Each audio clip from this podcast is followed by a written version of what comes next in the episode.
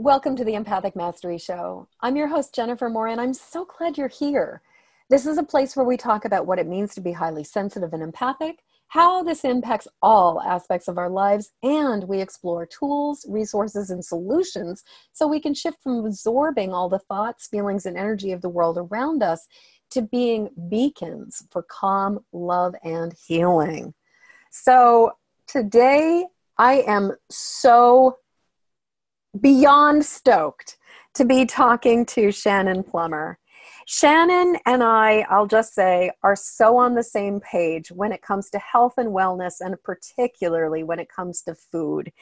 Except that Shannon has been specializing in this for a really long time, and she is a transformational health and wellness practitioner. Shannon, I'm so glad you're here. Welcome. Oh, thank you so much. I am so just as you are. So stoked to be here. So um, incredibly grateful to be here too. Thank you for having me.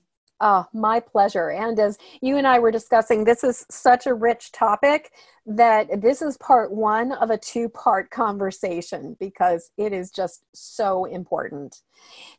So, obviously, everybody who comes on the show is a highly sensitive, empathic person. And I know you, so I know that that is true for you. I would really love to hear like how has being highly sensitive and empathic affected you? And especially how did it lead you to the work that you do with other people around their health and wellness? Yeah it's um you know goes back a long a long way actually.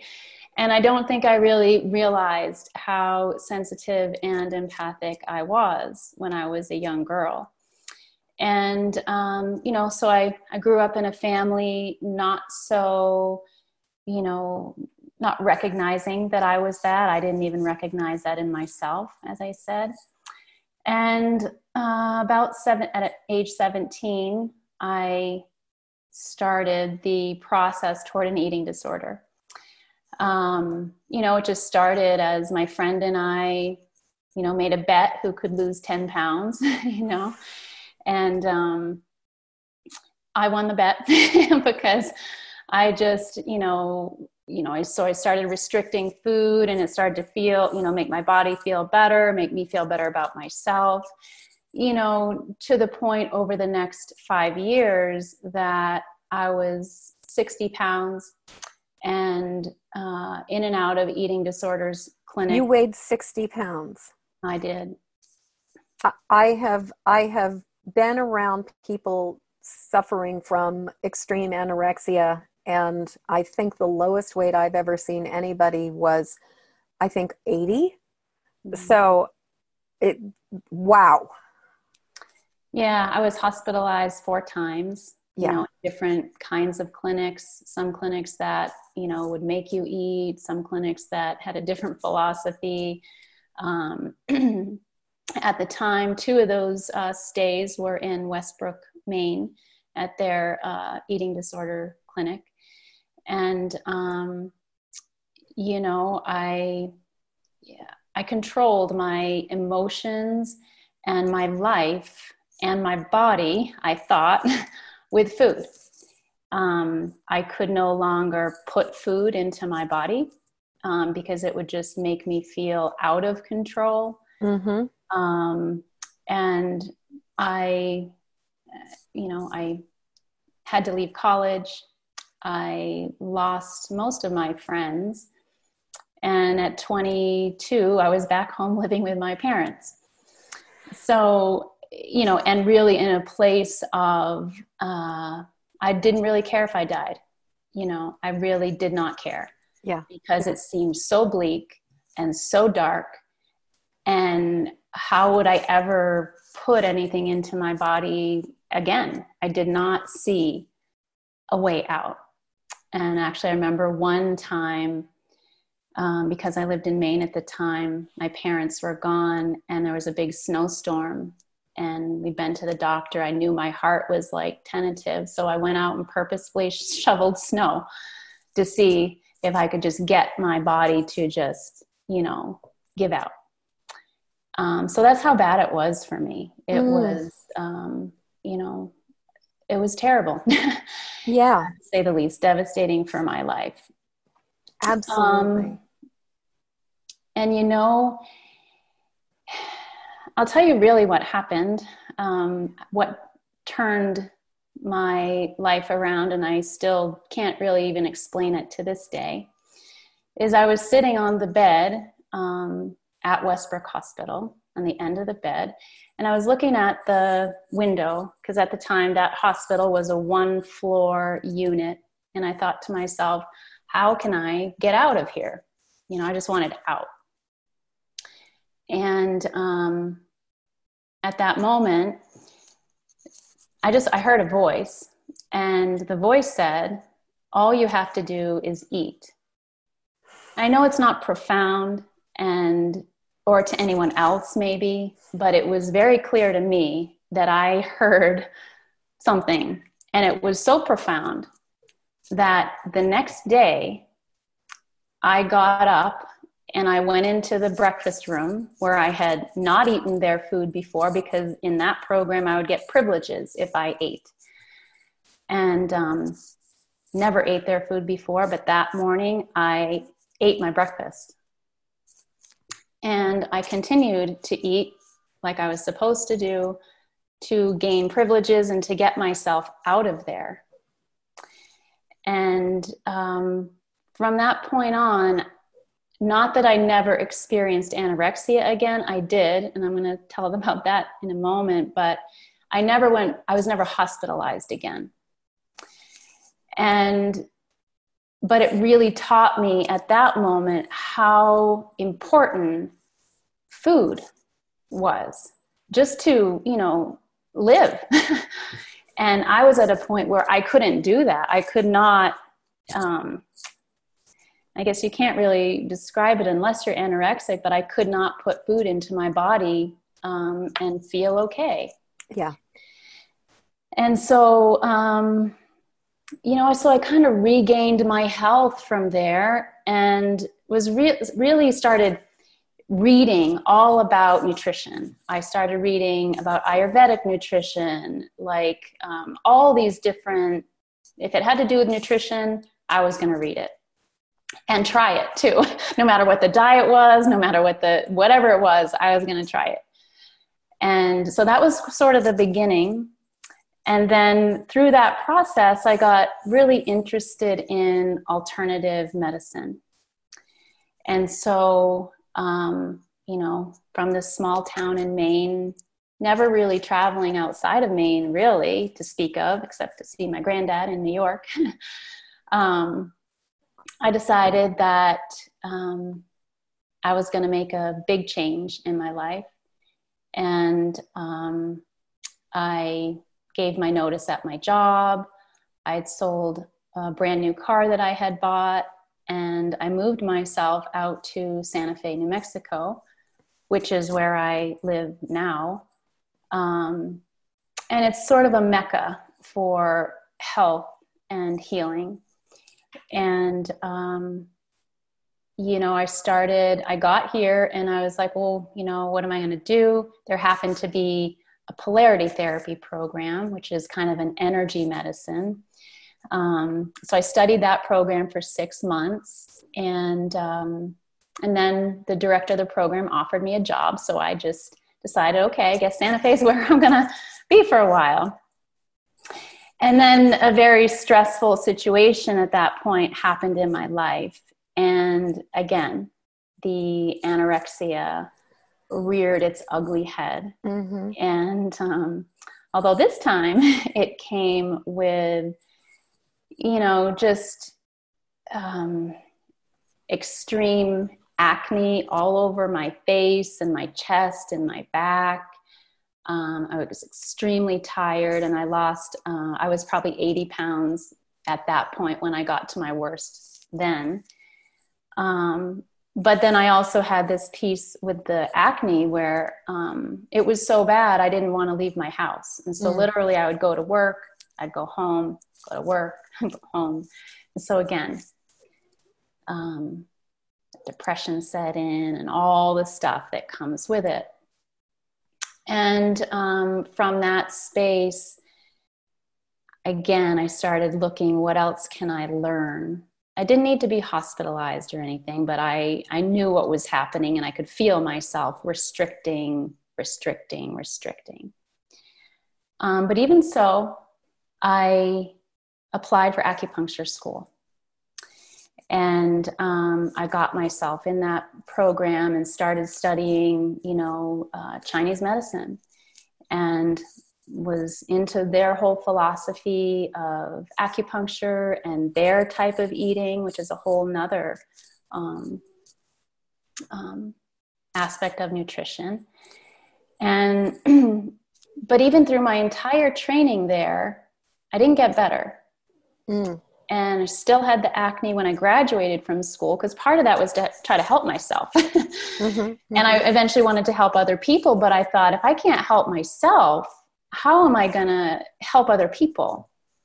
And so, even, you know, through that whole, I ended up five years in acupuncture school because I had my daughter halfway through and um, got out, and the pregnancy was, and the delivery for an already weakened body was difficult. And um, so I got out of school, she was two, and I started like, um, you know, researching more, you know, trying to, again, help myself.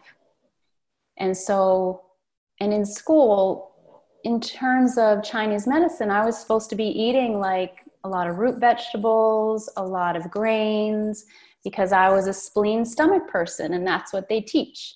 And so I was doing that, and little did I know, you know, just making myself worse. Mm-hmm and and so here I am, done school, and I'm still sick. you know, so I start, you know, um, running some functional labs on myself, and uh, through that process, met a man who introduced me to um, metabolic typing, which is a the form of nutrition that I use now. Mm-hmm. And he also kind of expanded my knowledge of um, functional lab testing. And Jen, within when I realized, found my metabolic type, it's an online test that you take. When I found my metabolic type and started eating that way, and my metabolic type requires um, significant fat, which I'd never eaten before. Anorexia yeah. was my history, right? Um, higher purine meats, like those richer meats, like mm-hmm. red meat and chicken thighs and that kind of thing. And just some starchy, uh, non starchy vegetables to kind of balance things out. But that's not like a lot of what really balanced me. And um, started eating that way and I forgot to mention I was pre-diabetic at that time also. Mm, mm-hmm, mm-hmm. Um, and within a month, my health changed significantly.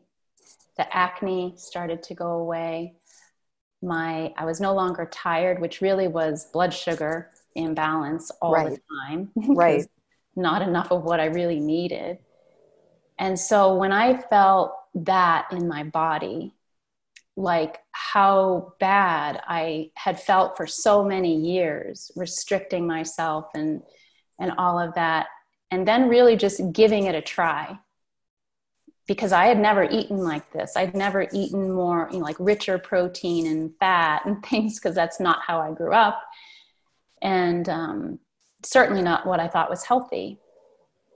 Um, so I eat, started eating that way, and my health changed I mean, immediately after all those years, and some of those years was that I physically couldn't eat it, you know, just emotionally right. couldn't eat it. And I was at a point now where I could. My daughter was a, a tremendous healing, um, I don't know, magical piece of my life. I feel like she, because of her, I knew that I needed to take care of myself and I could no longer do these self destructive things. So she was a big piece of that. And from that, I was able to follow this, um, this eating plan and just, you know, bring my health back and so from there i just felt like i had to tell i had to tell people about it because um, when you feel that drastic of a change in your own body you just want to share it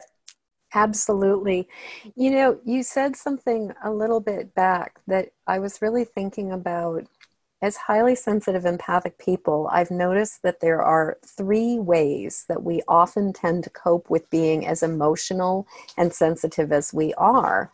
And the first way that I see so many people try to deal with it is through avoidance and elimination and trying to just push the stuff away. And it makes total sense that, you know, for anybody who's listening and going, what does anorexia have to do with being highly sensitive and empathic? I actually think that if anybody can understand what it's like to not want to or to feel completely incapable of taking in food, it's an empath who's oversaturated with everything. Because it's that place where you're so saturated, you're so overloaded, you're so overwhelmed. All that there is is the choice to push back or to remove, to to avoid, and to try to stay out of it.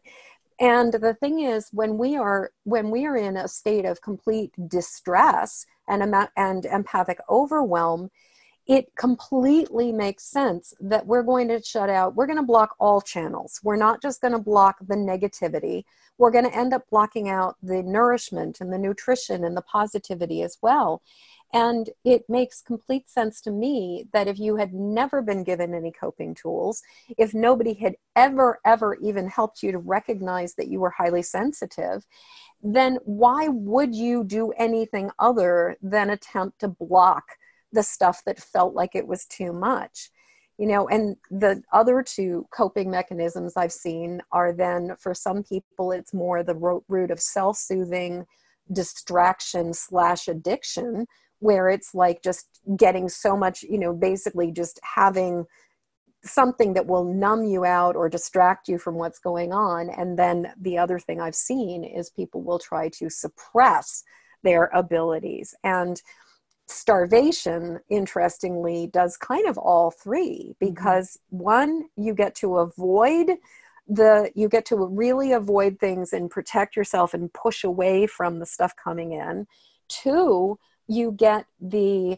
um what you get the you get the high that comes from anorexia because and interestingly um the interview that I did with um, recently with Anna Zambrini, we were also talking about basically exercise and eating disorders and just this whole attempt to control, but also that glorious high we get from fasting and from calorie restriction, you know, and like been there, done that, totally know what it's like to be high after days and days and days of living on fumes and but then and then on top of it it's like by that by that really cutting off all of the sources of nourishment you suppress your intuition you suppress your empathic abilities. You're you know i mean it's like if your system is if your body and your system is basically just trying to keep your heart beating mm-hmm. you are going to reach a certain point where you're not going to be aware of all of the empathic overwhelm that is just that you are being flooded by. So yeah and i think i think um, when i look back and i look at the age i was when i started um, anorexia you know i was heading toward college and you said something just a minute ago that was right on. It's i didn't have the tools to be in the world as an empathic person. Mm and i think i was terrified of that and so somewhere inside of myself i thought i'm not doing that. Mm-mm. i'm going to shut it down um, and literally became childlike you know physically. My parents had to take care of me now you know so those tools that we need as highly sensitive and empathic people are so important because in order just to feel like you can be in this world and have you know and cope mm-hmm. and um, i don't think i had those i know i didn't have those and then again when it came back again, it was a situation I didn't think I could handle. So my go to is yes, you know, shut down. Um, but through yeah. the whole process, it taught me so much about the body's um, capacity to heal. And its desire to heal. And, and it can when yeah. given the right things when given the right things and you know i i want to take us down the rabbit hole that you know because you spoke about something that i think is so incredibly incredibly important to acknowledge you were talking about one you were getting you're becoming pre you're pre-diabetic you were following the you know the sort of politically correct spiritually correct rules of lots of root vegetables, lots of grains, and you were struggling mightily with fatigue, with acne, with just feeling out of sorts and wrong. And it wasn't until you realized that it sounds like you and I have very similar metabolic types because I thrive on a high fat, moderate protein, extremely low carbohydrate diet. And that it's the difference between having energy, between being in pain or not being in pain all kinds of things.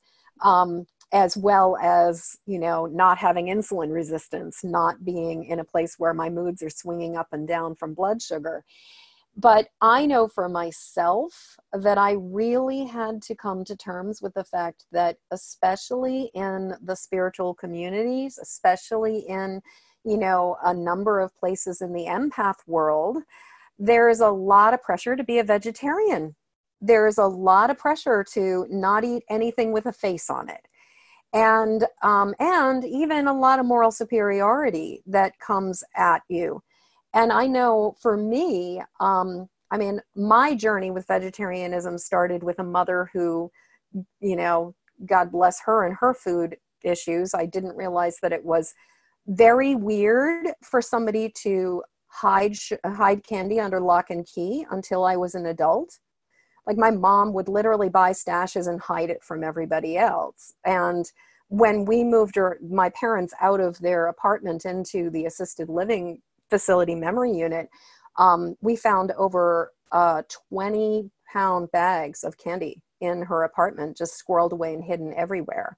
So i come from i come from a sugar addict and i come from somebody with some food issues. And um, you know but but and she, one of the things i just remember when she first started you know playing with vegetarianism i was really young when i started getting the hearing the hearing the for lack of a better word propaganda around why it's so superior. So i know i have have had a lot of experiences with it and i imagine you have also had a lot of experiences with it. And as a highly sensitive empathic person you know i mean i've even heard people say things as as like as as just you know just ridiculous and rigid as you can't possibly be an empath and eat meat. Mm-hmm. so yes. let's go there shall we? We shall so you know what i uh, have to say about that and and i guess at the time when i first discovered the nutritional approach that i use is um, that I I needed to save myself, you know. Yeah. And I was willing to do anything. I now had a daughter and you know, I this came from a very respected person that I admired. And as I said earlier, my type came back as someone who needs fat, meat significantly. So, you know, with no real other choice, I tried it. And, you know, when you feel the difference in your own body, it was like night and day for me. For me, it was, it was tired, pre diabetic, acne riddled with a young child versus the reversal of prediabetes, mm. the reversal of fatigue, the reversal of acne, a lot of my acne was due to blood sugar. Mm. People don't really think about that, but it's it's a piece of the picture. And so when those things all healed for myself with a total 180 with my diet and eating meat, um, it was a no brainer to me. It's like, this is incredible. And, um, and I, I can't negate that and I can't negate what I see in my clients. And, and so I'm in total support of even as empaths, you know, we, we in particular actually need to really maintain our physical self because our physical self relates to our emotional self. And when you don't feel well physically, you don't feel well emotionally. Exactly. We are one, we're holistic beings. And I use this one tool in the work that I do. I call it the body mind food log.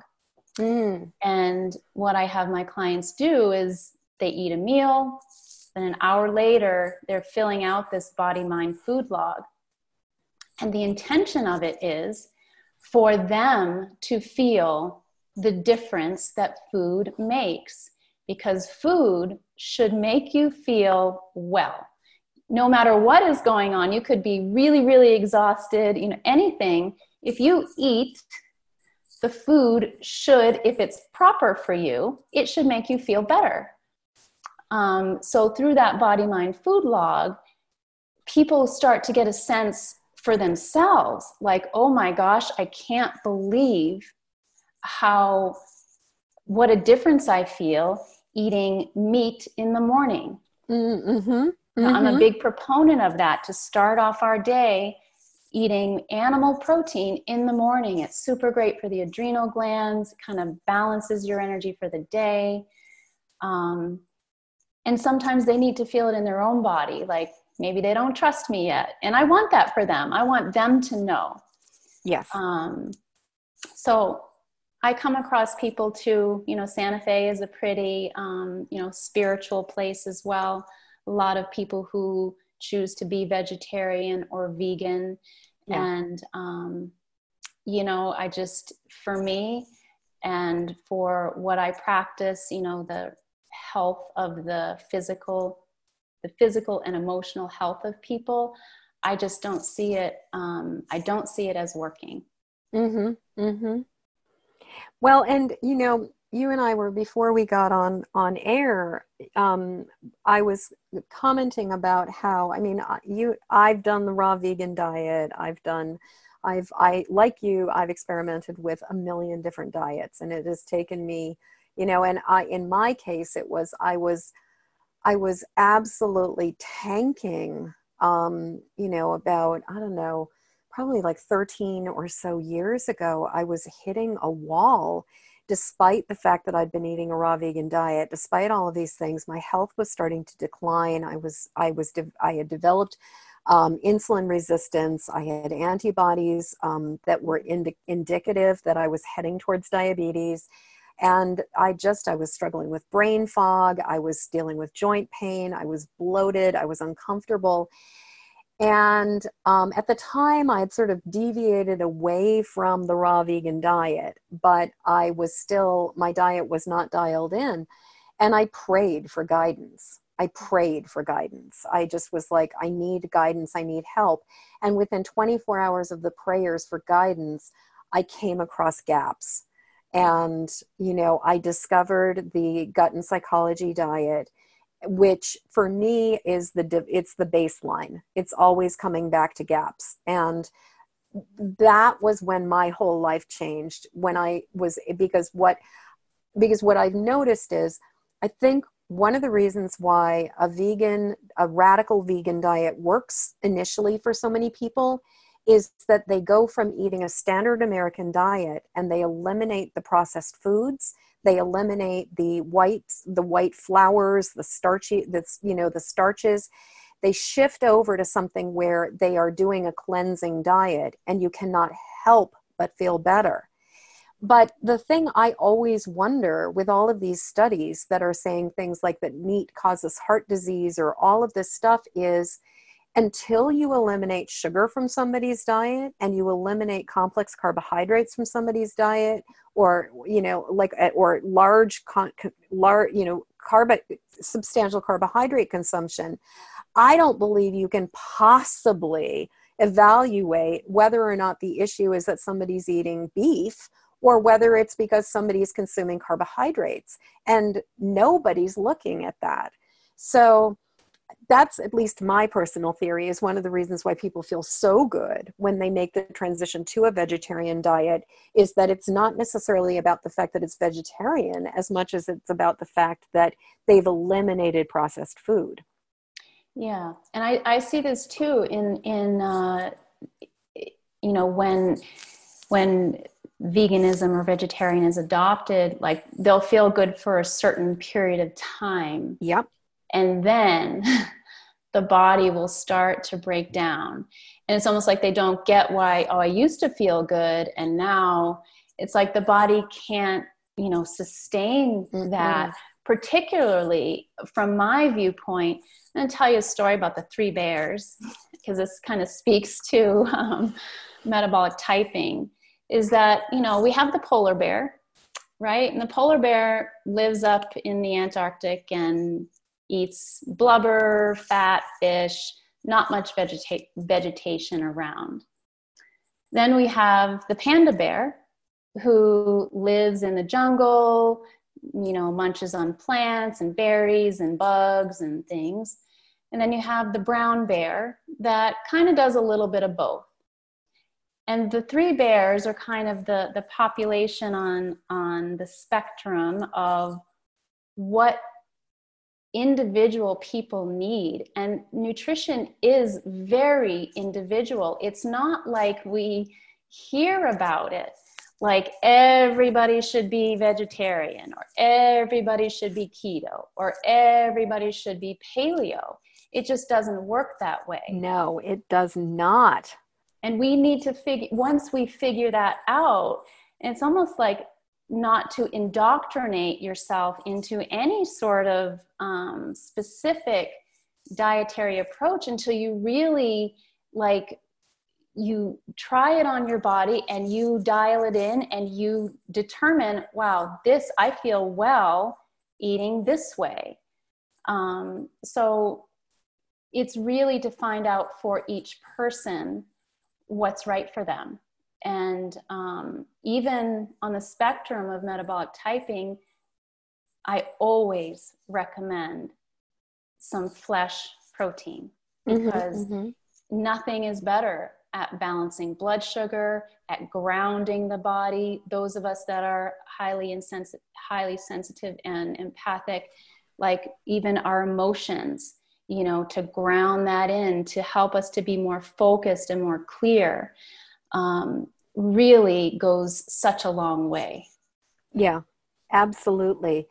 Now, I know, you know, I I'm on the same page as you are in the sense that for me, it was a matter of survival. That it was a matter of um, I could not continue to throw my body under the bus and serve the planet. That it was like I could sure I could eat a vegetarian diet and I would literally be de- in pain and debilitated and exhausted. And I just had to admit that any kind of because the bottom line is at least from my perspective there's no such thing as a low carbohydrate vegetarian diet. There's there's just no being able to do that.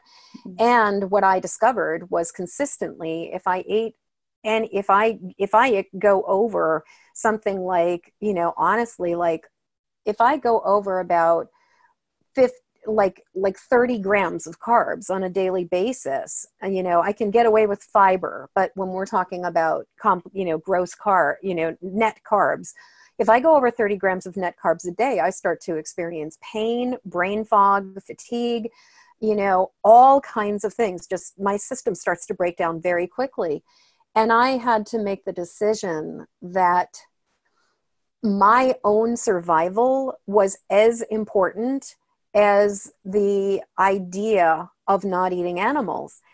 And, you know, and yet, and part of it is that for me, it's funny, I have exactly the same I have a I have a in the book Empathic Mastery there's actually a track your triggers diary mm. which is almost exactly the same thing where it's like we're looking at the correlations between when this then this and you know and so i know that i've been able to really like even earlier today i was having a problem with a phlegmy voice as i was recording a facebook live and i sort of scanned myself and i was like that's because you use butter in your bulletproof coffee instead of ghee and the milk solids basically kind of like rose up and got in my throat for a while. Um, you know but but i know people um, i know people people who are devoted to a vegetarian diet and where the idea of eating meat is so repugnant to them that they can't even imagine it. Um, what do you say to that? What do you say to them? Like well um, it's it's a tougher conversation i have to say yeah. um, because if it's a spiritual um, reason you know and that's usually what it is if they really just cannot even imagine it um, but i just help them to see like their own body because they're usually pretty sick yeah you know and that you know to sort of do it in support of themselves even if it's just a little bit at a time you know it doesn't have to be a stake, you know at 1st mm-hmm. you can mm-hmm. start with things that are you know a little more palatable for them and you know support you know they need someone to talk to about that kind of stuff because i i get that i get not being able to um, put food in my body. and um, so I feel like I have, I'm not, you know, just speaking from no personal knowledge. It might not be specific to that, but I get how it feels when you really can't put food into your body. And I think it's just helping them to little by little add it in and using like you know a tool like you have or i have to feel a sense of well-being. Like just a little bit of meat at first can go a long way just in terms of because when you're you balance your blood sugar your emotions become you know more steady your physical being become you have energy again. It almost takes that to for them to feel it in their own body but you they, there has to be a willingness like you said jen like to save yourself. Because and and and have it not just be this thing that you know like whatever the belief is why? It's like are you going to hold on to that belief in spite of your own life the one life that you get? Right um, right right. you know but there has to be there has to be a little bit of willingness a little bit of openness there. Yeah yeah. Well and i know you know when i first started eating meat after being on a uh, after being on a vegetarian and primarily raw you know raw vegan diet and then i had added a little bit of fish into my diet because my body was just begging for it. But i remember when i introduced red meat back into my diet i cried you know, mm-hmm. I felt like I had failed. I felt like I was not doing, you know, that I was not following along with like the divine plan. And it was, and, you know, the thing is for me, it's humbling that my body requires something that goes against what spiritually like looks groovy. Mm-hmm. But what I will say is for myself, I eat meat with humility and I eat meat with gratitude.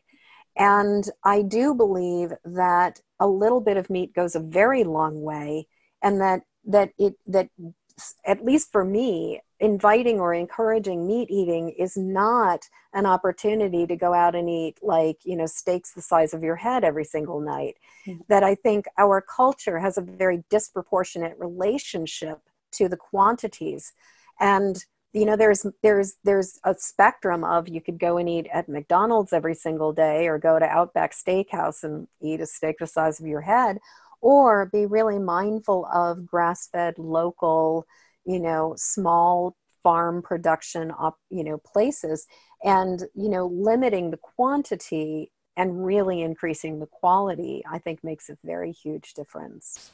Yeah, yeah. absolutely. And i would i would echo that in that and I'm glad you brought it up. It's like, as you said, recommending meat in a conscious way. You know, I mean, I I like to support the farmers here. You know that uh, raise their animals and work really hard, and and that you know makes me feel good.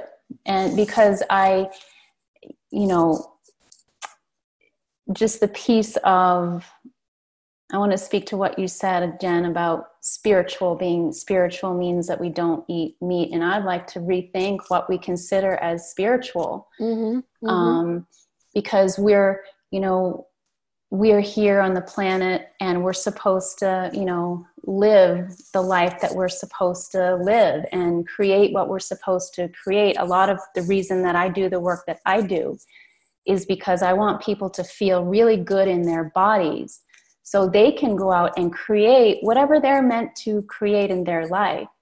And the fact is that some of us need that animal protein to feel that, you know, sense of energy and well-being and so spirituality i think is living in a way that we bring our gifts to the world and we feel well in our body and it's not about you know the total um, playing into how you know the the world um, meat industry. But in a very conscious way if we need that in our life to do it in a way that is um, supportive of our community and our body.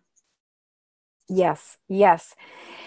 Uh, and i think i mean for myself one of the things that that this choice has to do with too is the acknowledgement of the cycles of life that we mm-hmm. all live, we all die, and that this planet is a place where there are predators and there is prey.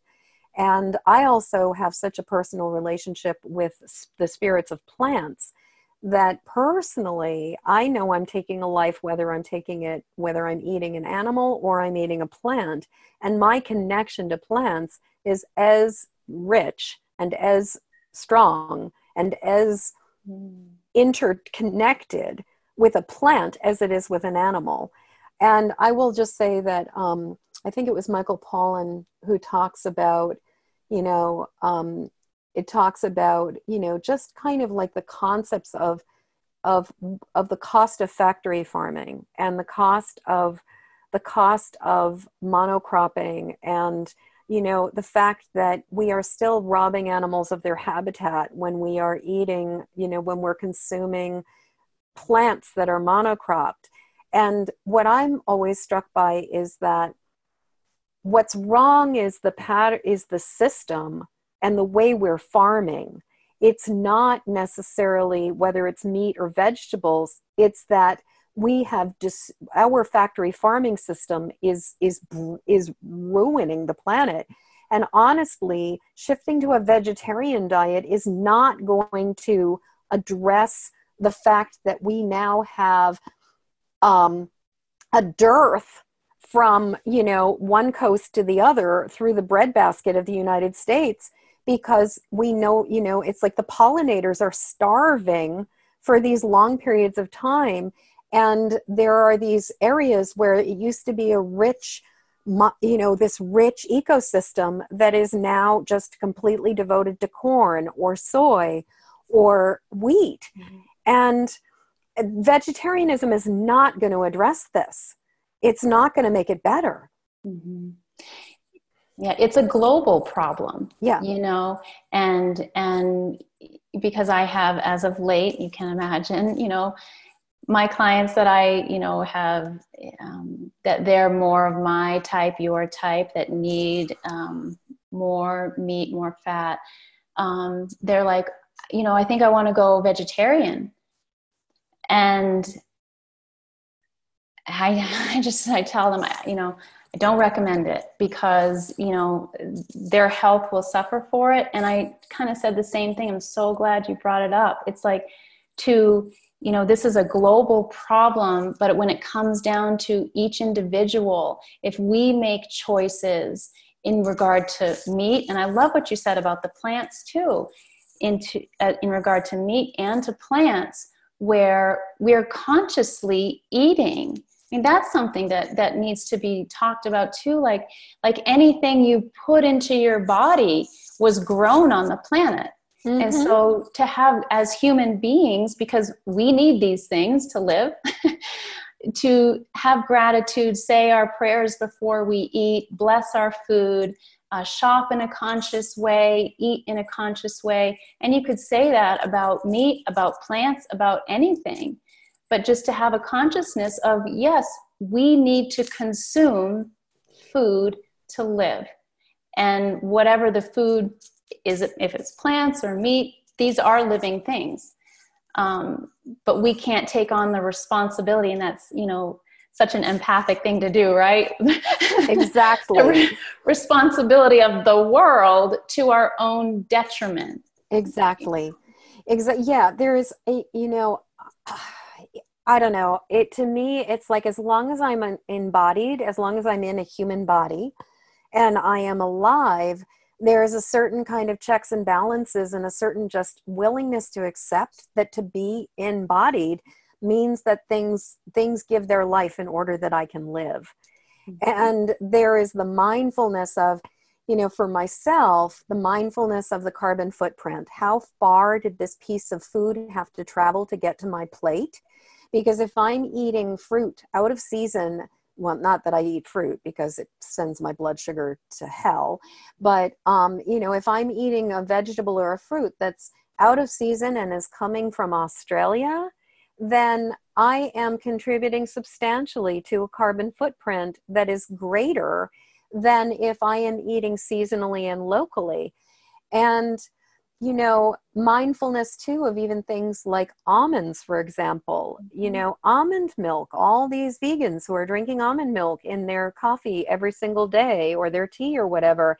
Hate to break it to you, but the almond industry is one of the biggest causes for the absolute problems with our pollinators and our honeybees because we no longer bees are no longer being kept in individual you know in hives in in in small farm environments what we are doing is we are taking stationary creatures we are putting them in boxes on trucks we are schlepping them across the country and taking them from one heart one um you know like like uh nectar nectar harvesting, pollinating event to the next. And these bees are being schlepped from California back across to the East Coast. And that is, you know, so we are doing something completely out of sorts. And when it comes to the almonds, the only time that there's any food for any of the wild pollinators or anything is when the almonds are in bloom. And then the mm-hmm. rest of the year, there's nothing available for any living creatures there. So I'm like, yeah, okay, knock yourself out, drink your almond milk. But I, you know, but but don't pretend that you're being morally superior when you're contributing to the collapse of an entire species. And our pollinators are are basically we desperately need them. To, you know, 30% of our food is coming from food that's been pollinated by pollinators. So, I mean, obviously, this is a profoundly passionate topic of mine and i've done a lot of research on it and i've also looked at you know the shades of gray that Uh, what i see is uh, when people start talking about meat eating as the better or uh, not meat eating vegetarianism is somehow morally superior part of me is like if you dig deep enough you're going to see that even if you don't eat animals you still make a great deal of impact on the planet. And are you mindfully are how mindful are are we about the choices we're making yeah yeah, you de- you can't be so linear about it. Like this Mm-mm. is you know it's like it's so and again you know such a big problem you know because of the industrialization of our world really. It's like hard to escape. So you know to you know you use the word mindfully to look at everything you're eating and you know have it come from your own backyard you know with, there's farmers around co-ops and where the food is grown right here and lessen your your carbon imprint and you know make those choices in support of yourself and and to demonize meat i think is is just missing the whole the whole picture. It's it's yeah. like looking at one little piece of an entire big picture, and just to look at what we're doing every day, where we're grocery shopping, you know, what companies we're supporting, you know, that kind of thing. It's just it's such a much bigger issue than just don't eat meat. yeah, exactly. Exactly. I mean, you got you've got people who are eating who are vegan but eating Oreos or, you know, yes. going and buying Nestle's chocolate and you know, it's like it's just not that simple. Mm-hmm. And I I really it's funny we've we've actually gone through this entire um, mm-hmm. hour of the show talking about this, which thank God we're coming back for a second round because there's just this is so incredibly important and rich. But I love, I really want to hold out something you said earlier that I think is so incredibly important for all of us to remember, which is that your mileage may vary you know that each one of us there's no such thing as the perfect diet for anybody that you know ironically it sounds like you and i have very similar needs in terms of our diet. Although i've found that i do best with just fat in you know sort of although no i take that back. Actually i have i have um, a collagen protein powder in my coffee in the morning. So i basically do the same thing you do you know? And you and i have bodies that function or or benefit from a very similar diet but that doesn't necessarily mean that every listener who's here is going to benefit from that. And so, uh, so much of it is about being able to truly identify what works for our body and have the self love and the self value to be able to give ourselves what nourishes us as opposed to causes us harm absolutely. Yeah. like to become discerning. And you know what i i call this kind of what you're talking about you mentioned it earlier this you know sort of like i call it the food fog. You know when people are just sort of eating whatever and they have an ache here and a pain there and a you know um, gurgly stomach there you know you can't really tell what is affecting what and so it's really important and that's why when i when i type people and i kind of it sort of pushes away all the noise to help them you know dial in what is right for them. And i always say you know if if you don't feel better don't you know it's not i don't want them necessarily to trust me. I want them to feel it in their own body. And so but once i type them and we sort of clear out all the foods that are not contributing to their health and they all of a sudden they're come out of the food fog. They can really tell what makes them feel better and what makes them feel worse. And that's where the magic happens because they need to feel it in their own body. And then it's not me any longer saying that this is right this is wrong it's them self-regulating you know? That's where we build our health is when we know those things. And, and in my work i'm just an educator. I just i consider myself an educator more than anything mm-hmm, to help mm-hmm. people to be in their body. We've not been taught no right? no and it's we, amazing that we haven't. Right right. We have not been taught to be in our bodies. If anything we've been taught to avoid our bodies and to run mm-hmm. away. So shannon we're coming to the top of the hour and um and thankfully we've got another show that's going to be happening next you know in two weeks that people can listen to where we're going to go into. I'm kind of thinking i'd love to talk about you know some of the physiology and gut brain connection and you know some of the reasons why these things are so important um, and who knows what else is going to come out of the conversation but how do people get in touch with you? How do people if they if especially like metabolic typing or getting some support and guidance would be good for them how do they reach you? Yeah um, i think the best way is to go to my website. It's shannoncplummer.com and there's a contact me heading on my page and send me a message and it'll come right to my email and um, you know i'll just i'll get back to you and we'll set up you know i work with people all over the the country and the world. And so mm-hmm. we set up a call um, see if uh, see what you know your needs are and if i feel like i can um, be of assistance. So um, that would be the best way Awesome. So shannoncplummer.com. Well, we are now at the top of the hour. So as we come to the end of this week's episode, please pass along this show to other people, to friends and family who will find this information helpful and could use some support around their own food and all of this you know, and their physical well being and health. Also, I'd love to hear what's going on for you as a highly sensitive, empathic person. So please send any questions or tapping requests to questions at Empathic Mastery Show. And while you're at it, go visit empathicmasteryshow.com to download your copy of the Empathic Sensitivity Guide. And then in two weeks, join me and Shannon again on Friday at 1 p.m. Eastern Time, 10 a.m. Pacific for the next Empathic Mastery Show. So until next time, peace out.